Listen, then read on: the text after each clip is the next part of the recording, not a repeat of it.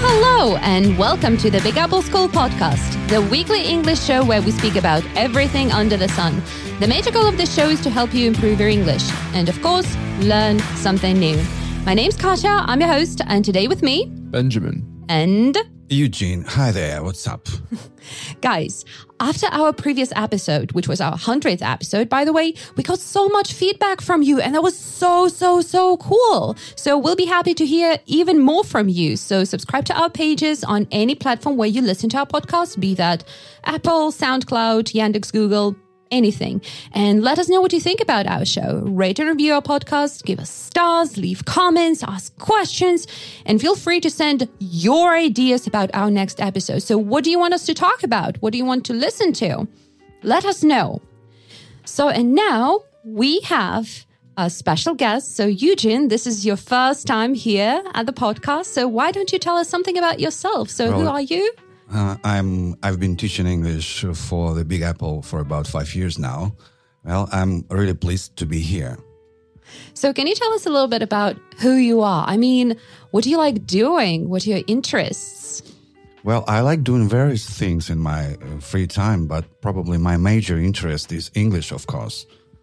Of course, it's your life, your passion, your job. Yes, that's right. But okay, guys, I actually know that Eugene is way more than just English. It's a person of various interests. He's just a little bit humble right now.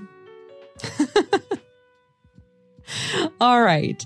Well, Eugene, Ben, are you ready to talk about some news? Let's go for it. Let's do that. So, can you tell me, how do you keep up with the news? Well, it depends what you mean by news. So, for instance, I always check the weather forecast every day. I love looking at the Novosibirsk weather forecast because there's always something surprising.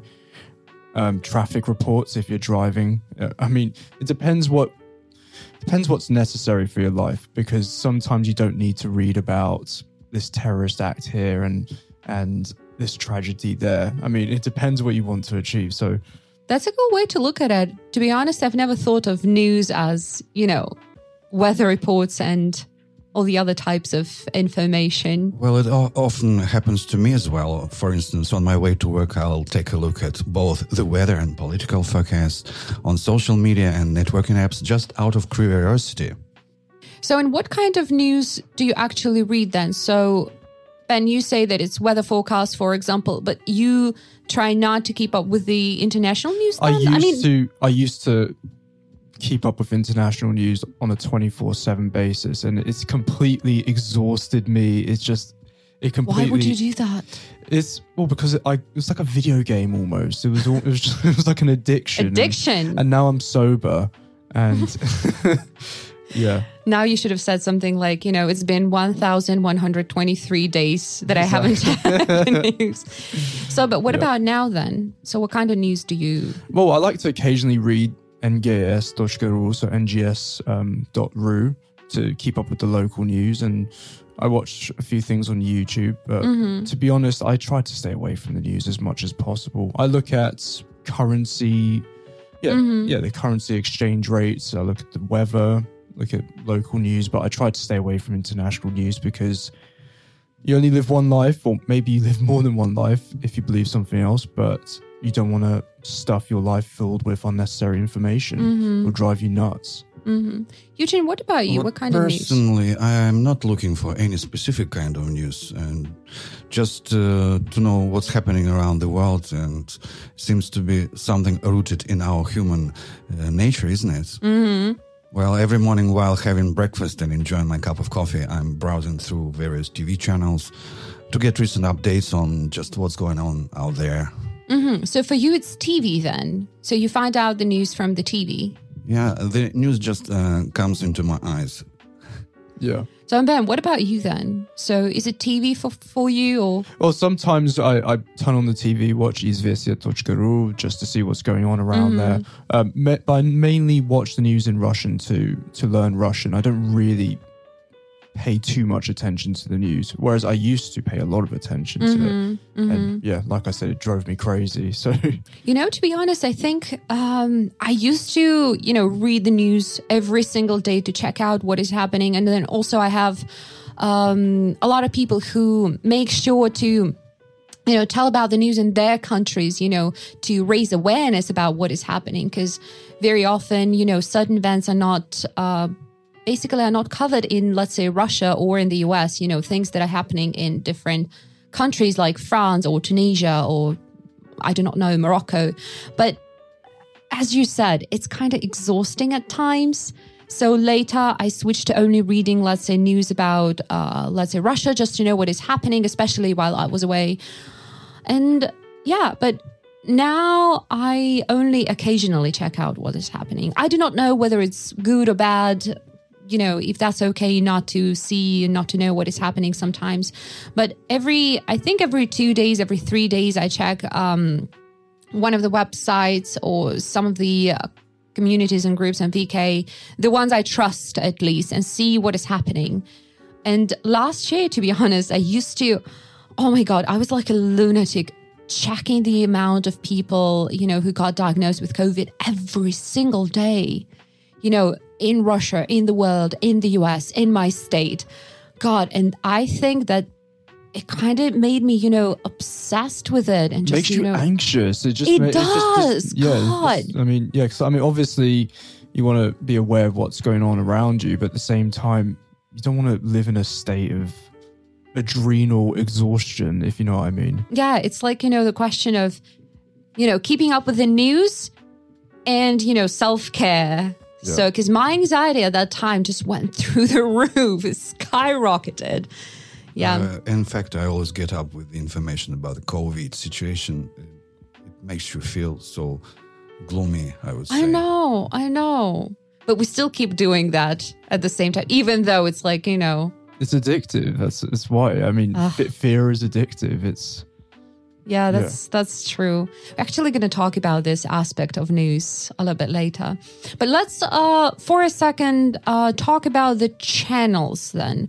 So TV, and for you it's mostly internet, mostly internet. Yeah. and sometimes TV. Well, I don't have a TV at all, so for me it's purely internet. But then when we say internet and when we say TV, it's a little bit, you know, general. So what kind of channels do you prefer and if it's internet, what kind of sources on the internet do you do you use to check out the news? Well, to be honest, I, I, just look at an amalgamate. I look at various different sources from left wing to right wing news. I, I, I read everything. Have you ever noticed how the same event, the same um, situation is covered so differently depending by what source that is? Yeah. It was so obvious um, during the election time in November. You know, depending on the state and the newspaper, they would tell the story, you know, in an absolutely different way. Yeah. The same story, but the emotions you had were absolutely different. Yeah. Fascinating. The power of journalism, I'd say. Yeah. So, Eugene, what about you? What kind of channels, if it's TV, do you use? Uh, n- every now and again, I switch on uh, CNN International and BBC News just to maintain my level of English. But uh, when the news rotates every 30 minutes, they have the same thing. And I really get bored and I switch it off. Wait, CNN, they kind of like, it's only news. Only so it's like 24 right. 7. Yeah, I could not imagine, you know, just having this on. Well, they, uh, the news is in, in the background while I'm doing ho- uh, something at home, regular things, household things. And mm, just listening to the news helps me be updated.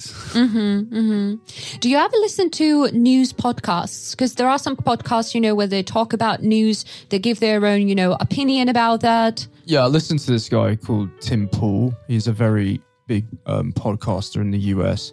He used to work for Vice, but he had a problem with Vice News, and now he makes his own podcast. And I, I quite like his views because he he used to be very much on the left, but now he's I wouldn't say he's on the right, but he's Leaning towards that. he- he's leading towards the right, but he also he's not like an, a nasty person or anything. So he like mixes both viewpoints, and I quite like his podcast. So Tim Pool, well, be careful with words like he's not a nasty person just because he's leaning towards the Yeah. right. yeah, Be careful, Ben. yeah.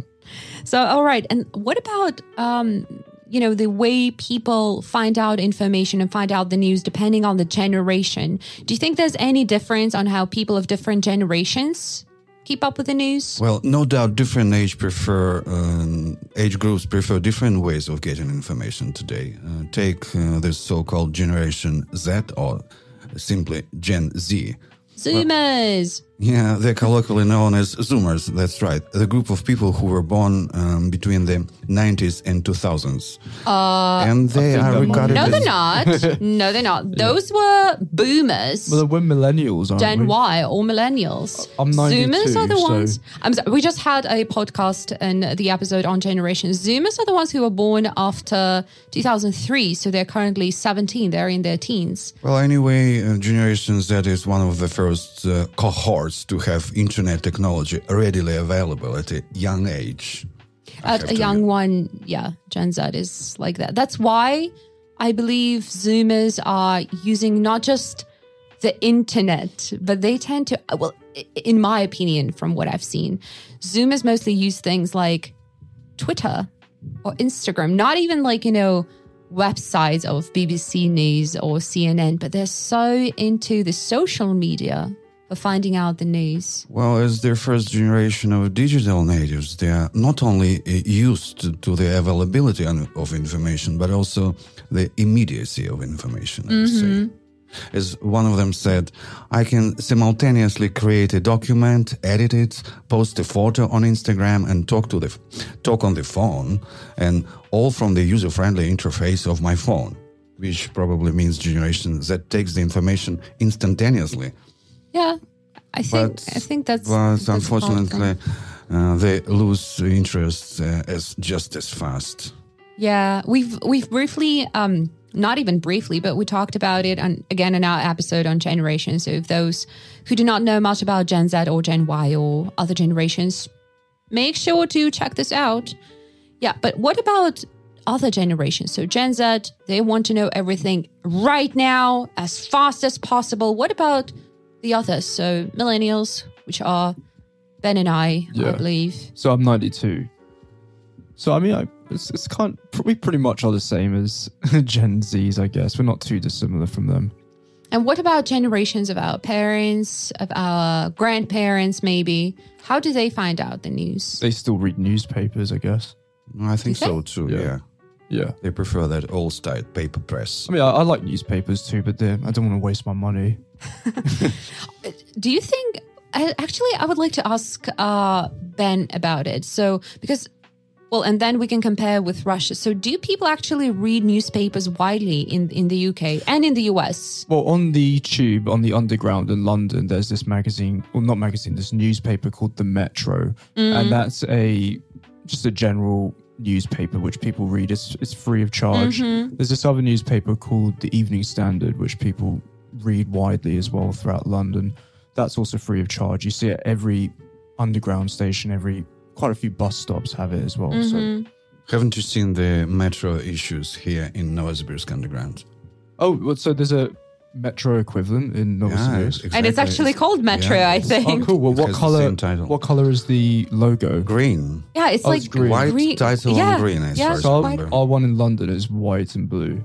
White and blue. So- it's white and green here. I was once on that newspaper Metro. Oh, Well what, what were you doing on the newspaper? I got I got you know a message from a journalist, and it was the year that I graduated from university, and she's like, "We're making an issue about young teachers, so do you mind if we ask you a few questions?" I'm like, "Go for it," and that was my first year working as a teacher at a Very secondary school, and Thrilled, excited. Yeah, it was kind of weird. celebrity. But you know, um, it was actually fun because uh, the kids just ran into me and slayed, and they were like, "We have seen you. We have seen you in a newspaper." I'm like, "That's so cool. How did you find out?" They're like, "Oh, our grandma takes this, you know, to cut to the litter box for the cat, and we saw you there." I'm like, the litter box. "Wow, So you were going to be using the peak of my career, just the beginning." So, but yeah, but do you really? Do people really read that in Russia, Eugene? I do because I don't believe they do. I can't imagine someone's reading a real paper newspaper nowadays. Yeah, to be honest, like in Russia, I don't think we do that. I don't think I've seen like a news, not a magazine, but a newspaper being sold. Yeah. widely. So it's changing. But in the UK, people still do so. Okay. I sometimes see people in the US, you know, reading newspapers.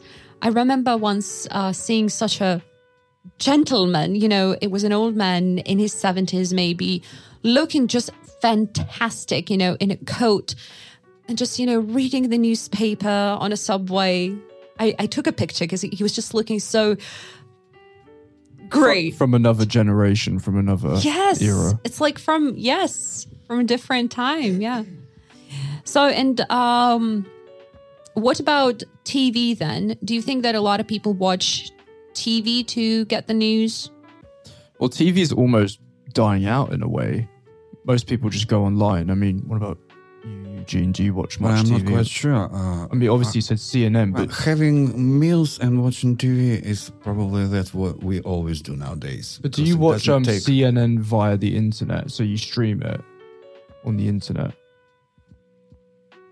So you, you go on CNN.com and stream the video. No, I'm I'm a subscriber to one of the TV providers there, here. Oh, okay. Okay. So you have it actually like on the yeah, TV, it's not uh, the uh, real time CNN news and BBC World Yeah. News. So do you have like a satellite dish outside your? No, it comes through IPTV. Oh, okay. That's fancy. Yeah. You don't have to do anything special for that. I mean, just turn it on and do regular things. Mm-hmm. Mm-hmm. Even you can just prepare for your lessons. Well, that's okay. Because I believe if I had some news on, you know, while preparing for the lessons, I would get easily distracted and pay attention to either the lessons or the news. But that's just me. I can't concentrate. Well, I feel more comfortable doing some kind of work, analytical work, and at the same time listening to something uh, in the background. So and so we have um, TV, and that implies a lot of channels like CNN, BBC, a lot of Russian channels like Channel One, uh, Russia Channel. There are there is Russia Today. We have internet, which is even a vaster source. So we have numerous websites. So then we have Twitter, Instagram, so many profiles there. So and how to find a reliable news source in all this ocean of sources? Well, first you have to ask what information are you trying to seek. Mm-hmm. So, Can you elaborate on that? so I mean, let's say the weather forecast. You're never going to get a hundred percent accurate weather forecast. So, the weather can't exactly be described as fake news. yeah, it completely depends what you are trying to achieve. So, if you want to learn about a certain event that's taking place, I mean, you can never actually be sure about any source. I mean, mm-hmm. for instance, if you go back to the Iraq War, everyone was being told that Saddam Hussein had weapons of mass destruction, and the British government, the American government said this is verified information, and it turned out to be false information. I even remember the newspapers where there were photographs published, satellite images published of their military bases. And Yeah. they all said that um, they were really threatening to the world. Yeah, exactly. I'm, I'm not in any way condoning Saddam Hussein Well, or today, anything, I, but I would say that today finding reliable source of information could be really challenging. But personally, I'd like to point out uh, some major characteristics or, uh, if you want, key elements of reputable publishers. Oh, please do. First, uh, first of all, they create accurate content, check facts, and if errors are made, they correct them. You can easily. Uh, Oh see that. yeah. So um oh damn, we I remember mentioning it in one of the episodes. Somebody the did. conspiracy podcast. Oh yeah. yeah, yeah, It was about conspiracy Yeah. theories that uh there are well, let's say companies and same goes with channel um, channels and news sources that if they make a mistake, a reliable one, usually they admit it. They um, you know, they kind of well don't give excuses but at least you know they explain the situation. They say they're sorry if that affected any anyone anyhow. So yeah okay. Well, another thing that is worth pointing out is probably that they use reputable sources like people, uh, documentation, and they verify those sources. that's then a good surely point. The, surely the British and the American intelligence services would be considered as reputable sources, and they get the information wrong themselves. You know, we can get into a, a philo- philosophical Yeah. question then, like, deep- yeah, like deep- what is Yeah. true information then? But yeah, well, of course, we can never be one hundred percent sure that whatever we are reading is 100% true. No matter if the sources are verified, if we believe this is an unbiased channel or an unbiased source. But yeah, One more thing, uh, which is also important, I think, that they present uh, headlines with accurately represent mm, uh, present represented the article content, headlines, and then probably they don't play on um, readers' emotions.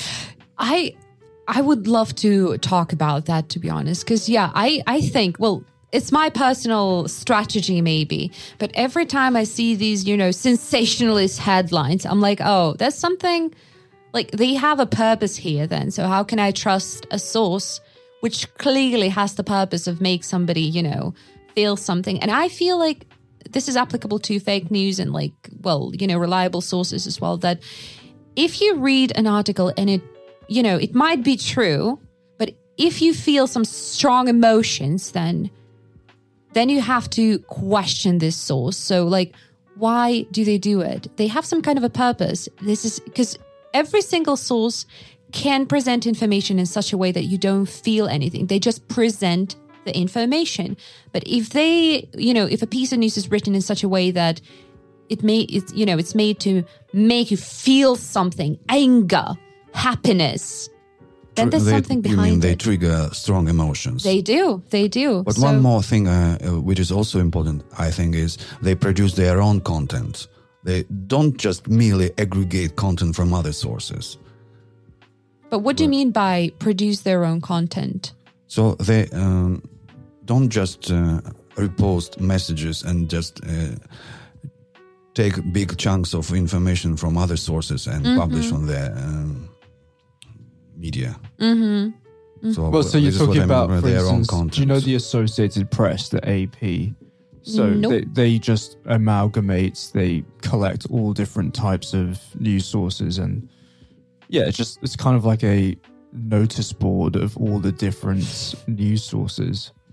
I feel like that would, you know, that sounds very chaotic. It is chaotic, yeah. There's also this, oh God, what's the name of it? Damn it. My student told me about that like a week ago. There's this um, website where every single piece of news is very caricatured. You know, it's super ironic, satiric, and it's the purpose of it. So it's not real news. is this the private eye? No, it's something different, but I'm pretty sure there are There's several, this you famous know. British magazine called The Private Eye, which just makes a joke out of everything in the news. It's So really and fun. you and you know that it's not, you know, No, no, it's all, it's all a joke. It's fun. Look it up. It's called The Private Eye. It's a funny. damn, there was some other some other source that my student mentioned. Damn it, I'm gonna I'm gonna ask uh, I'm gonna ask her what what the website is. And anyhow, um, and the thing is that some people before they check what the source is and what the website is, they start believing the stuff that they write about. So, which I guess hmm, we can make a rule for the readers and for the listeners of the podcast always make sure to check the source. You know, because sometimes you might click on the link, you know, read some piece of news that makes you super angry, and then you believe it without checking it. So that actually brings the topic of uh, fake news then. So Well- there's one thing between reliable, unreliable Well, fake news is actually nothing new. Uh, those uh, bogus stories can reach more people more quickly via social media than good old fashioned viral emails could accomplish in years past. And for instance, uh, studies shown that many people cannot tell where uh, what news is fake and what news is real. This can create confusion and misunderstanding about important social and political issues. Well, uh, I see the dangers um, of fake news are uh, as follows. Like, fake news can affect your grades. For instance, professors require that you use quality sources of information for your research assignments and papers. But if you use sources that have false or misleading information, you may get a lower grade. Yeah, well, I guess uh, you know you're supposed to have some trustworthy sources, and then most students get, just go to Wikipedia and just you know take it from there. And one more practical thing: there are fake news can be harmful to your health. I mean, physical Yeah. Well, let's let's Yeah. talk about it. So, can you elaborate on that? So, how can that be harmful? Well, like we, what we were talking about, the coronavirus, Mm. it, it just makes you anxious, and it's just at the end of the day, anxiety, cortisol, You know- which is the um, what is it, the chemical in your body which is released when It is cortisol, yeah, the hormone of stress, but yeah, it's way more than that now. Because I do not know if you remember, but uh, last year when the pandemic just started, there were so uh, many sources claiming, you know, and uh, blogs claiming that you can prevent the COVID, you know, getting the COVID by drinking certain chemicals. And BBC say that last year, just within the first like three months, 800 people died because they, uh, you know, drank the uh, methanol or alcohol-based drink, uh, no, cleaning products. Can you imagine that 800 people dead just because of fake news? Like, well, and it's just to, to be honest, like I, I don't think they saw the news and drank it. What is it, bleach and whatever it was. I don't think. I think it was bleach that I was in think the news. I mean, was- if you it if was- you just drink bleach because of you saw it on a newspaper, then sounds so stupid. yeah, you're gonna. I mean, you're you're not exactly gonna it's like, survive in this world. but it, it was not. Yeah, I, I remember. Like, I think it started with bleach, and then people just went on crazy, like you know, drinking things. It's like, ah, damn I mean, it. to be honest, there's always going to be idiots in this world. Do you, do you remember the Tide Pod challenge? Oh yeah, I was going to mention it with a with a yeah with a detergent. Oh god, every single time I use the Tide Pods now, I think how can somebody You, actually? do you know what this Tide Pod challenge was? Not So do you know the, remember. the washing detergents? Well, not the yeah the washing. Yeah, it uh, was the- yeah, it is the washing pods which you put in the washing machine. There was this. What would you call it? A A challenge. I think they called it a challenge. yeah a movement on online somewhere And what where were they suppo- What were they supposed to do? eat the Tide Pods, Oh swallow the Tide Pods. So, as we can say, there are, there are many fake and misleading news Yeah. services related to medical treatments and major diseases like cancer and diabetes. Oh yeah, with with yeah with diabetes, I'm not so sure. Well, just because you know it's a wider um, research disease, but with cancer, yeah, people are ready to believe whatever if they can't get the treatment. It's true. So, to sum up on this medical issue, we can say that trust in these false stories could uh, lead to make decisions that may be harmful to your health. I have I have something else to add on the medical side of it. The thing is that sometimes you can clearly see that this is a fake, you know, fake source that it is fake news if you pay attention. But I have an example and that's my own example. So um during I think it was in the summer um, there was this page that was going uh, around the internet, which was it had the stamp, the official stamp, and the seal of uh, some kind of medical institution. It was the instructions on how to treat COVID, and apparently someone got it from the uh, doctors who um, somebody called an ambulance, so the doctors gave these instructions on how to get through COVID, and it was so well not viral, but it was everywhere. So, and when I got COVID and I didn't have a visit because nobody actually came to see me. Thank you, healthcare system, which we talked about. Uh, well, but yeah. And what was there for me to do? I used this pic from the internet. I used, I followed the instructions, some of them. Um, I didn't get the antibiotic antibiotics as was suggested in in the um, in the picture. So, and only you know because it looked valid. I thought, well, you know, might be that's true. Only then, um, I think it was two months after I recovered, I saw several articles which were uh, interviews with the doctors who said, like, most of that was not true. We do not know where people got it. But then some other people said, like, yeah, we followed it. We got well. I'm one of those people. But I think, Jesus, I followed these instructions without checking the source.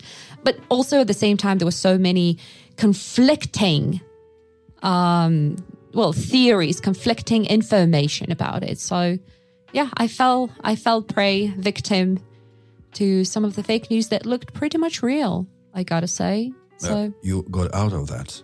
well luckily i did It's wonderful. So yeah, medical lower grades. What other? One more interesting thing to note is different studies found that uh, those. Well, what I what I'm trying to say is that fake news um, make it harder for people to see the truth. And Yep.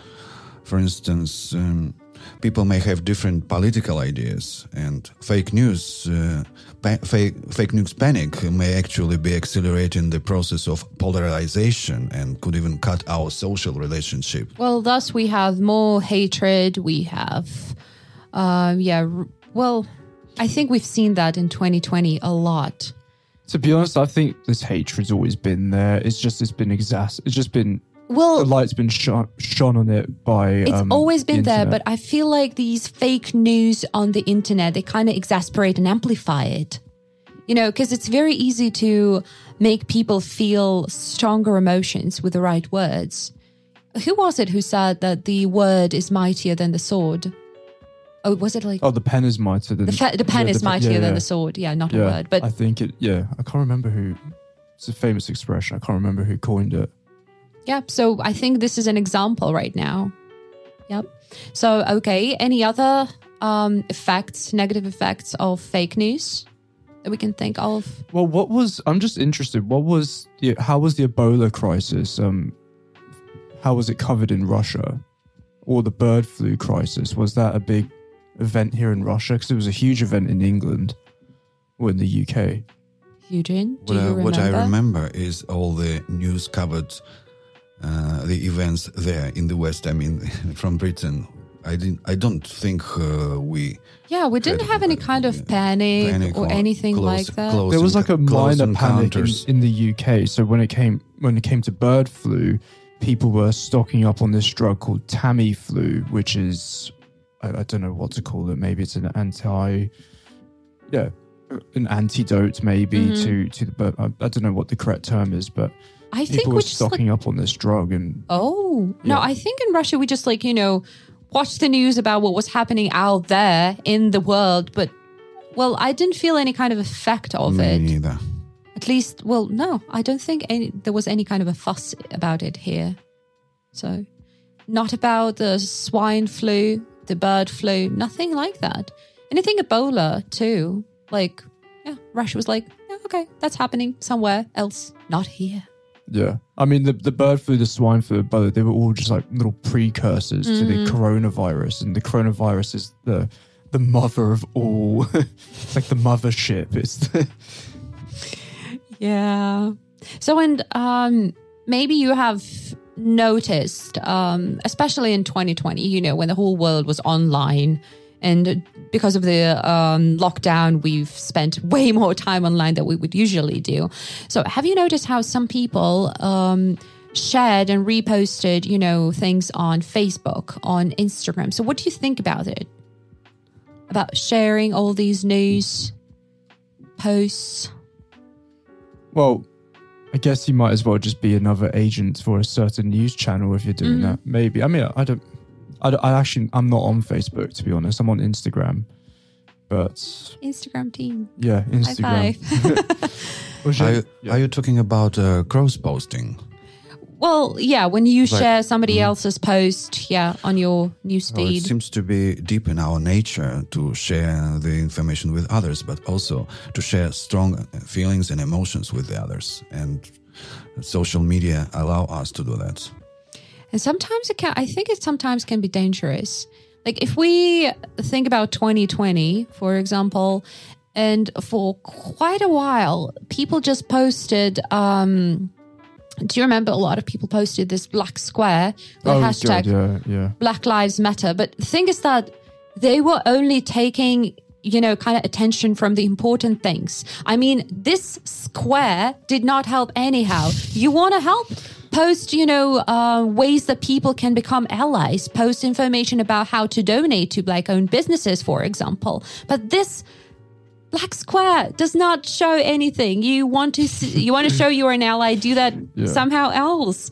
So yeah, I think this is just Well, what what we saw in 2020 were riots all over America. It was crazy, and and people just jumped to conclusions, and they acted upon information which barely exists. People just assumed that. I Exactly. mean, of course, there are some racist individuals, as there are anyway, Mm-hmm. but no one watched the footage of what happened to George Floyd. No one fully listened to all the evidence. They just assumed the police officer was racist, and and and it was a yeah. huge. so people, because it was, you know, viral news. Yeah. So people just, yeah, believed it. They just jumped, dived straight into It's it. crazy, and and yeah, it's just yeah, instant gratification. So, do you think then that uh, there should be maybe more censorship as to what makes it to the media? It's a really good question. I mean, I'm naturally my stance is democracy, freedom of information, but maybe we should have a, a benevolent dictator who who censors everything. I I just Wow, that's just made- like you know, you're taking. yeah. I haven't come to a conclusion on this because what we saw this year was just absolutely insane. Mm-hmm. Well, last year. Last year now, yeah. I think Can this believe- question is also connected with uh, a widespread of mm, fake news as well. So the question raised today is probably: mm, Is social media responsible um, That's a in, good su- in- question, in actually. suppressing fake news, and where the rules on uh, censorship lie? That's actually been widely discussed as to if news has to be controlled, if there has to be some kind of censorship. Who's going to be responsible for it? Is it every single social platform? Like, is Instagram responsible for, you know, what the users post? It depends what because because it depends if you consider these platforms to be platforms or publishers. So, for instance, Twitter, um, it, advertises itself as being a platform, but really it's almost like a publisher because it it censors some people's information and not others. And and if you're going to be a platform, then you should not be held responsible, in my opinion, for other people's information. But if you're a publisher, then maybe you should be held responsible. And according to a study published in Science magazine, news, and particularly fake news, uh, also reveal fast along social media channels. Fake news and false rumors reach more people, become embedded more deeply into social network sites, in particular Twitter, as you said it already. Yeah, I feel like fake news and social media, they kind of go hand in hand together. And they, It's yeah, just they so spread faster to- than accurate Yeah. news. So probably in that way, some kind, uh, some portion of censorship sounds quite reasonable to me Mm-hmm. personally. But it also sounds like something so difficult to actually implement. Oh, it's, it's yeah. you know, in terms of, you know, organization and functionality, like, and people, who's going to do that? Maybe, maybe, just hear me out. They should train the AI to do that. Can that, is that possible? Well, that maybe in 50 years when Can people back up, you know, people with uh, actual scientific knowledge back up me? on- but when know, Google? Translate can finally translate everything, then yeah, that would be so. So when the technology That- gets there, How can you be sure that it is not the AI that is spreading fake news? Ooh, that sounds like a conspiracy theory. Sounds like that. Yes. And uh, I suspect. it's a good question. One, one of my theories is probably mm, it is the AI who is to blame for creating coronavirus. It's Oh a way- wow! oh wow! We should have had we should have had you, Eugene, on our conspiracy theories podcast. We definitely should have. But since we're talking about censorship, so right now we're discussing, you know, more of a possibility of implementing it. But let's look at the at an example where censorship thrives. That is China. So, and I remember Natalie told us in the episode of um, living and working in different countries how she was, you know, struggling with getting in touch with the relatives and friends because of the censorship in China. So, do you know anything about it? Like, what's the situation like in there? Well, I believe you can't use. Well, I can't remember what websites Natalie. Probably mentioned. Google is banned there. They ha- they- I think they have Google, but it's a different kind of Google. I And think it's like Google, some of the Google services are banned there. Yeah. And I know the Google Maps are different in China. I watched this interesting oh, documentary really? whereby the the maps are not fully correct. Maybe it's to protect military Oh, wow. installations. Well, I know that. Um, so, well, they basically ban everything that deems, you know, potentially dangerous for the uh, political regime or the country, you know, itself and the you know, whatever. Yeah, political stability. Exactly. And I know that right now it's uh, Wikipedia, Facebook, Twitter, YouTube, um, Instagram, some of the Google services, they are fully blocked. Well, or temp- well, they say temporarily blacked out, but this temporary, temporary, I hate this Takes word. forever. It may take forever. yeah, so it's been like that for like such a long time that it's not temporary anymore. So But Yeah. anyway, we can see the country is developing and the economy is growing. I'm, I'm sure they're doing quite well. Well, the So country might be. What about the people? How Are the- they happy? Are they satisfied with the way things are? It could be probably their own choice. What do you think of that? I well, you know, I believe that if they if there's such a strict censorship, they aren't even allowed to complain about how they're not happy because then, you know, you complain about that then you mysteriously disappear and are never to be seen again. So, I don't know. I really do not know. But um so yeah I, I know that the government in there is particularly keen on blocking you know everything that could incite like social unrest. So basically everything that make makes people think about the you know the regime about the political situation there everything that could potentially make them unrest is blocked. And that could be anything basically you know just to me a question like are you guys satisfied with everything? Like uh uh uh. What's that what what what are you implying? Are you implying that you're not satisfied with the with the ruler? Too bad too bad. So i honestly i do not want things to be like that. I would love to have some censorship you know on things that are potentially dangerous for health let's say or some other things. But total censorship sounds So I, I, I was just thinking about glasnost in um, the later years of the Soviet Union when when um, news information became more readily available. Was to what extent was there censorship in the so? Would you know? To what extent was there censorship in the later years of the Soviet Union, or was it a complete free for all? both ben and i are looking at eugene Yeah. for Yeah, this you, you can't make uh, objective judgments. That the, inf- the information that is available, you may think it is the whole information and the only true, but uh, we don't know what is hidden from us. How can Yeah. we understand that? It's not possible, really. Yeah, have you read 1984 yeah, I did a long time ago. It's a, yeah, if you reread it now you kind of see scary. Yeah, it's scary because this is exactly what is happening right now it's like a Newspeak. combination Yeah, a combination of 1984 and the brave new world that we live in yeah. and the animal farm damn it I have a memory of the 90s. It's one of my happiest ye- happiest years of my life, really. I was a student there at that time. So, so did some so what, Kor- here, here did in some Kermers. I lived here, Yeah, yeah. right, in Novosibirsk, and did some Kermers. I mean, at weekends we traveled to different parts as the so-called um, shuttle sales managers. Remember? Oh. We, we were shuttles. Do you remember this thing, uh, word? We just uh, you had to go somewhere and buy bought things and brought him here and sell them at a high price. That's all. okay i mean i've heard about that Yeah. but uh, yeah I was one of them, and at the same time, I was a student at the daytime department. Yeah, I remember how things were. They they were tough things. I mean, like so-called ma- mafia was in control here. But, Oh, again, but be if you were, careful with- but if you were a student, um, it didn't concern you at all. I, I'd, I'd That's love an to- other I'd love to- interesting facts about Eugene's past. I would have loved to have been here in the 90s. It would have been so interesting. Are you sure about yeah. that? It seems so No interesting. problem with that. Yeah. All right. So why don't we actually talk about um, well, since we've mentioned censorship, so do you know anything about blocking Twitter now? What, here in Russia? Or, Here in, I think it's here in Russia.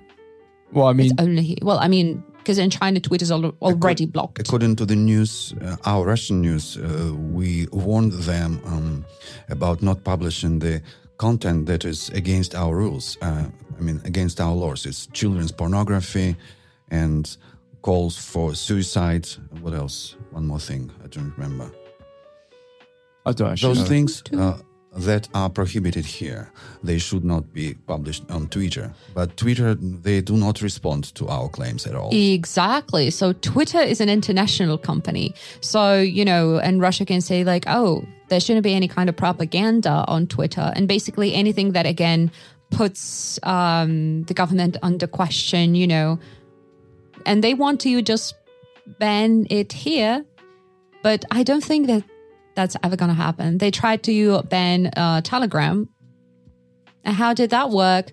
Uh uh it didn't. So we'll see. But Telegram's based here in Russia, yeah? It's based in Petersburg, no? The company. Is it? yeah. I kind of thought it's, it's an.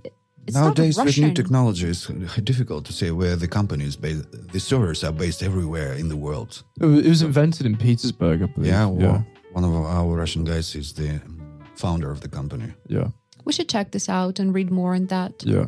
I believe I lack, you know, knowledge to be talking Look, about that. if uh, the Chinese did that, so technically, I think it's possible to limit the access to some sources, I think some sites. I hope not. Well, we, I'm I'm we I'm, I'm a child. I'm a child of the internet. I hope not. So, I mean, why? Since we're talking about news, why don't we talk about three news um, that is widely discussed right now? Uh, well, at least here in Russia, and I would like to talk about something that has made me feel so many emotions. So, have you heard about the um, law on educational activity? Oh, let me tell you about Yes, this. please. So on March the 16th, which was, you know, not so long ago, the Russian State Duma adopted the third and final reading of the law, which they called the Law of um, educa- on Educational Activity. So it's kind of like amendment to the education law. So what does it say? So it says that members of the academic community and those involved in like, you know, popular education initiatives, they um you know that they have opposing um what is it like like well opposing View- views maybe yeah. like in different information so um they have so the government have adopted the uh, document that basically says that everything that is educational activity has to get the approval of the government so, and that puts any and all dissemination of knowledge under state control. Why? Because this legislation does not contain any definition for what is knowledge, what is education, what the hell is educational ac- activity, what is experience. And they say that, well, it's not only about like education as higher education or schools, it's anything that has any kind of, you know, teaching um, or, you know, giving you new experience, new facts, anything can fall under it. And that's not only higher education, it's not only schools, it's blogs, language schools, anyone who gives lectures, you know, even a professor from a university who gives lectures online on YouTube on, let's say, astrophysics can now be banned because it's not approved by the government. So, and you can, um, you can imagine that that can have certain consequences.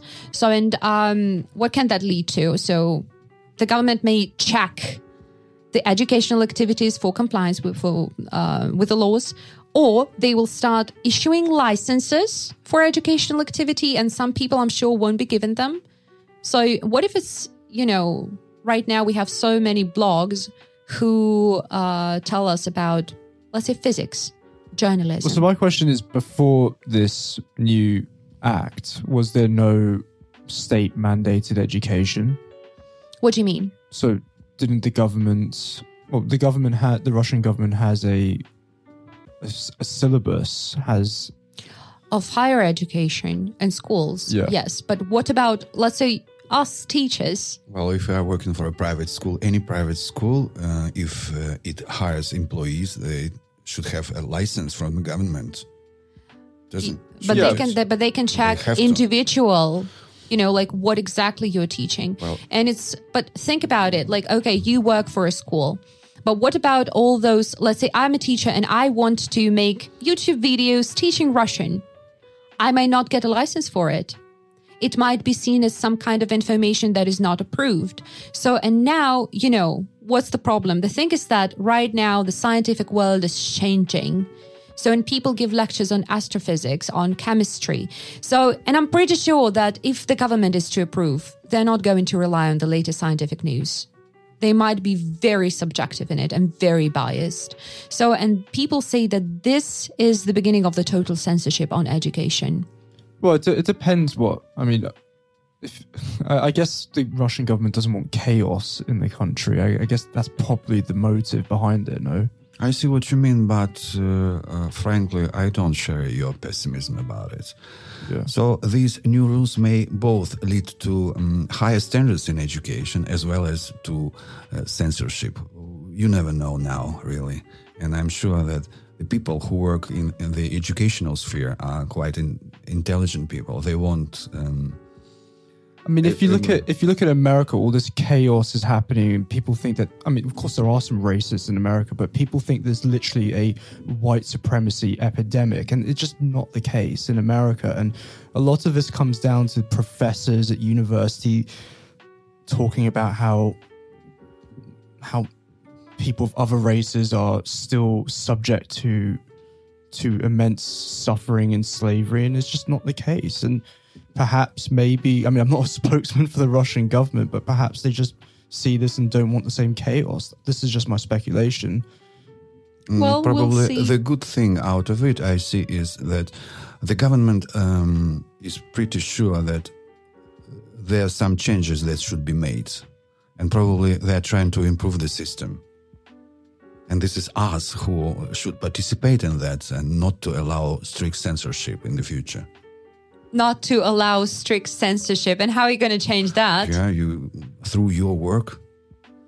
Yeah, you have to participate, not go away from the whole system. But if Either well, the censorship's going to come from a government or it's going to come from a big private company like Twitter. So who's it going to be?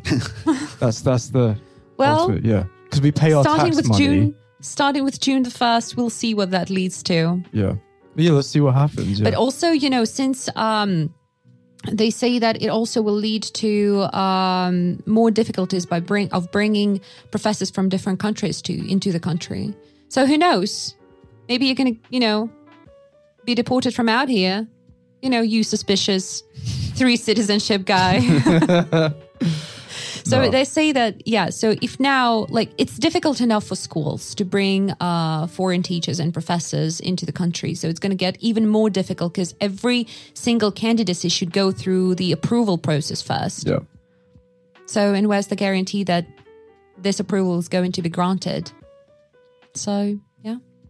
Let's live and see. If I were you, I wouldn't worry too much about that. Really. We, we Well, as have- a person who hopes to get the hell out of here, of course. We have always found ways to deal with most difficult situations in our country.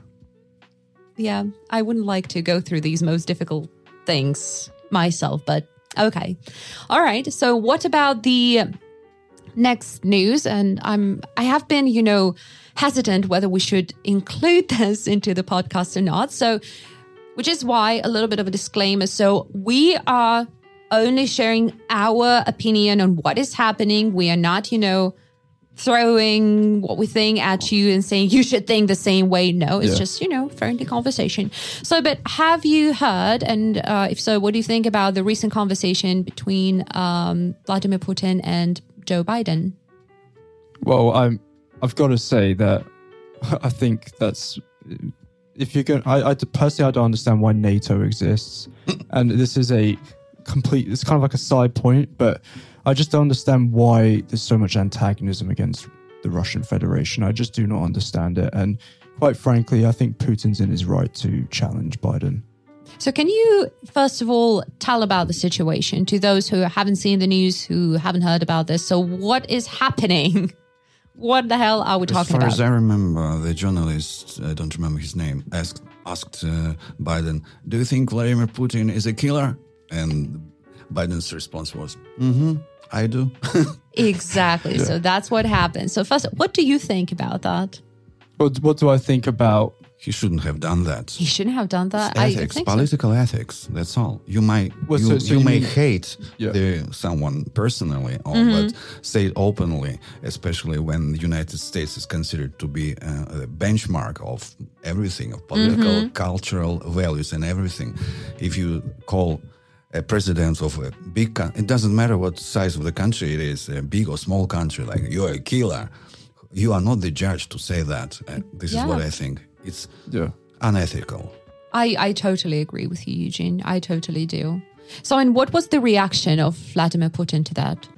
Well, I only saw the video clip with um, He offered an online meeting, and it's a funny thing that nowadays with the new modern technologies, you can just openly I invite think a person. fantastic, It's right? fantastic. yeah, yeah. So, especially, Yeah, you know, very when. clever response. Because think. usually, you know, it would be, well, in the past, it would be something like, okay, let's schedule a meeting, you know, one month ahead because everyone's busy. But now he just said, yeah. So he challenged Biden to talk to him live on air. And he said, like, on Thursday or on Friday. Uh, and yes, and let the whole world see it, right? And Yeah. let's the the world let the world decide who is I- right and who's wrong. exactly. So let the world be yeah. the judge. That's that's the kind of. definition of democracy in action. And almost. And what I think yeah. is uh, by uh, um, providing this um, op- opinion about our president, like he's a killer, uh, Biden himself put put himself in a very awkward situation Yeah, because absolutely. now, if he refuses, the world refuses to meet face to face and online, the whole world might think that they are cowards. The United States are cowards. right? Yeah, it's a but very- if they yeah, agree, he's it will be even fur- even ice right worse. it, it will be even worse for them. But I'm not sure he, So yeah, it's to a stand. very difficult. So, and I know that uh, Russia has called home an ambassador for talks, you know, to prevent the irreversible deterioration of ties. And um, I know that all the consul, well, consuls have been called back home from Washington D.C. So, for safety reasons, and they say that, uh, well, I think our consul's name is. Um, Ana- Anatoly Antonov. I know that he's been called back from Washington D.C. to Moscow, as they say the relationship between, uh, well, the relations with the U.S. has reached a blind alley. And um, in addition to that, to what Joe Biden said, he also said that on again on national, not even national, but like you know worldwide news that Vladimir Putin would pay the price for the alleged meddling with the yeah, with the it's- elections. It's dangerous to It's very silly, dangerous. yeah, and where's the evidence for that anyway? I mean, that's that's the whole. So it's just yeah, it's just topic, it's just yeah. accusations that are not based on any any data. Like Yeah. if you're going to throw accusations like that, be sure to back them up Yeah. with some kind of they in- don't care at all. It's But their, that's it's, the- it's their arrogance or their um, politicians, I'm afraid. And But it's who knows who's that- who- yeah, what the, that the is going to lead is, to. um, we may suffer. I mean, the citizens on a, on personal. Personally, I have never seen any issues and felt any issues with uh, colleagues working from abroad. But this is the political system. But anyway, how is it possible? I don't I'm know, not sure. but I hope I hope that that's not going to, uh, you know, change the relationship between people. But well, let's say within three. Well, actually, that's the question. It's not about the news, but uh, when I talk to people about my experience in the U.S., I very often hear the question like, "How did the? What was the attitude to you like as a Russian?" And I said, "Look." I've been to 17 states, so I've been all over the country. That's a lot. And I've talked to hundreds of people, of course. And within three years, not a single person made any kind of negative remark about me being from Russia. Nobody, not a single time. So I know that sometimes the media wants us to think like, oh, you know, people from Russia don't like the Americans and vice versa. No, that's one of the examples of, you know, biased news, maybe, or fake news, because not a single time have I experienced any kind of negative reaction. Yeah. So, all right. And news uh, number three is uh, about culture. So, no politics right now, no, um, nothing like that. So, have you heard about Eurovision? And do you know any news about who's going to go to Eurovision from Russia? Well, it's something beginning with an M. Yeah, Manizha. Manesia. Yeah, I just remember the name, right? I haven't seen the song yet. Shame on me. Well, the thing is that it's been really, well, a little bit controversial because there are some people who are really narrow minded. I'm sorry, yes, I'm throwing words like that. But so the thing is that uh, Manizha, um, she is a Russian Tajik singer. So, and uh, she, well, basically won the Russian ticket to the Eurovision with the song uh, Russian Woman. And that sparked, you know, um, a lot of comments, I would say. Oh, I didn't know about this. Can you hum the tune, tune at least? So, oh no, I, I, I don't have a. Well, it's it's something very unusual, and in general, Manizha has a very unusual style because she started, you know.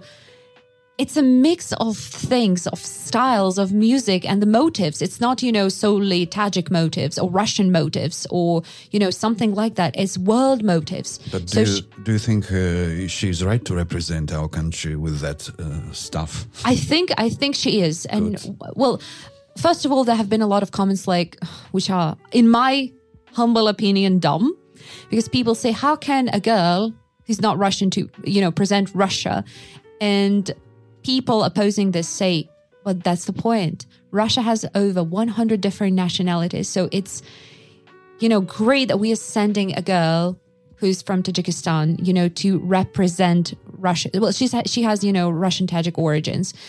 The style that she has is fantastic. The songs that she has, you know, they're not just songs about I do not know, like no, you know, like people would expect something to be about love. No. So, for example, the Russian Woman song, it's kind of a manifesto to. Um, feminism maybe and she's an activist herself and she sings about how a lot of families in Russia are broken for example so and it's not just a song and through through her um, art she expresses her thoughts on problems that we have in Russia for example and doing and she's doing so with very unusual motives very unusual music and very unusual style So I'm completely intrigued. As, Oh, you should far, listen yeah, to- as far as to- I get to- to her songs. tonight. I'll definitely and she has songs um, listen to it. that are named like Russian woman. She has one that is named Africa. It has, you know, a little bit of like world motive. So not, I just, I don't know. You just have to listen to her. And this is one of the singers that I advise my students to listen to, to know what, you know, um, to see an example of contemporary Russian musician. So, yeah. Because in, in the UK, no one watches Eurovision, but it's really popular in Europe itself.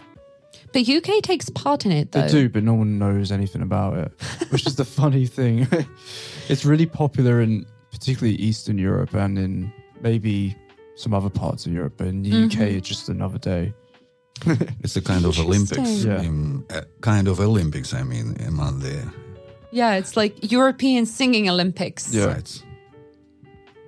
Yeah, I remember um, telling my American students about that because they have never heard about that. I'm like, oh, that's yeah. A lot of people watch it from the beginning till the end, even though it's like a lot of hours. It's a pretty big thing here. Oh Russia, yeah. yeah. oh yeah, yeah. And I remember last year it was supposed to be another band which is called Little Big, but the pandemic hit, so it never took place. All right. Any other um, news that you can think of that are widely spoken? Okay. Well, let's call it a day then. So, um, what do you think will be the main idea that I, that you are going to take away from this episode? So, what are you going to remember this episode by? What What would I say? Um, well, I, what I would say is that just keep your life simple. Don't get don't get washed Take, away take in the things easier. Right? yeah. Take things easy. Don't yeah. Don't drown in the swamp of news because it's gonna it's gonna make you anxious. It's of, gonna, and be yourself and have um, objective mindset. So when you are getting the information from the news, you are your own judge to understand which news is false, which is fake. And today, I think we helped our listeners mm-hmm. to figure it out how to find the best ways. Amen to that. Yes. All right. So that was the Big Apple School podcast. And today we discussed news. So thank you for listening, dear listeners. And remember, if you struggle to understand our conversation, you're always welcome to our website, which is bigappleschool.com slash podcast, where you can find full scripts of each episode. So you can listen and read. And that's just fantastic.